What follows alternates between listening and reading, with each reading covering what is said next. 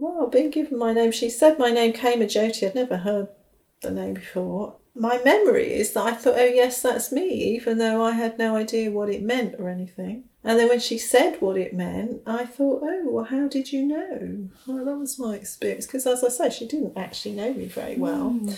So that gave me a lot of confidence in her, really. I thought, oh, she must have really quite deep spiritual intuition because it wasn't a name I imagined having.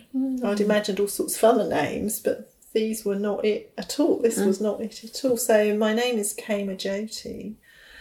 Uh, Kama means peace, calm, or tranquility. Jyoti means light or radiance. And in the public ordination, she talked, quoting Bhante, I think, about Khema, peace, meaning all your energies flowing together in the same direction, not hmm. being a sort of absence of energy, and that somebody like me with a lot of energy, it was good hmm. that somebody like me with a lot of energy should have this name because people had a wrong idea about what peace meant. Hmm. So I did think that that was a bit challenging, having a name that was challenging for other people, you know. but in the private ordination, my memory is, and she never said it again, so maybe it's a false memory, I don't know, but my memory is that she said it could mean peace is a fire, Bhante's little aphorism. Peace is a fire, and I really liked that. So it had a big effect, uh, being given the name. And uh, my yidam was Vajrasattva. That I do remember. That I do remember. I walked to my ordination retreat, um, not the whole way, but over the mountains to Tiratanaloka.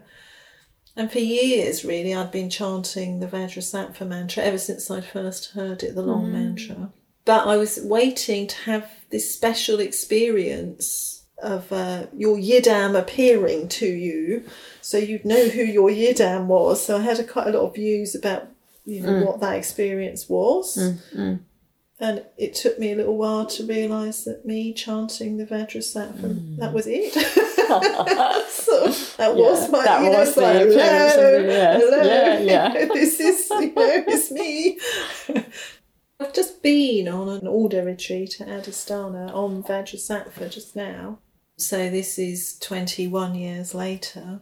And I suppose what I got from being on that week retreat was just this sense of, well, actually, there's this really strong ongoing connection with Vajrasattva. And in a way, I don't actually know what that means. Mm. But it just felt really evident on the retreat. And it is particularly for me through the mantra, the mm. long mantra. That's really important. That's always been important. I don't really relate to it in terms of being about purity in inverted commas in the way people I often hear people talking about that. I suppose I relate to it in terms of it being about shunyata, which is of mm-hmm. course what the purity is meant to be about, but that's not always the impression people give when they're mm. talking about it. Even if that is maybe what they mean, I don't know. Yeah, I think for me Vajrasattva is quite mysterious and mm. intangible. Mm. So blue sky with wispy white clouds, you know, that for me is Vajrasattva or a rainbow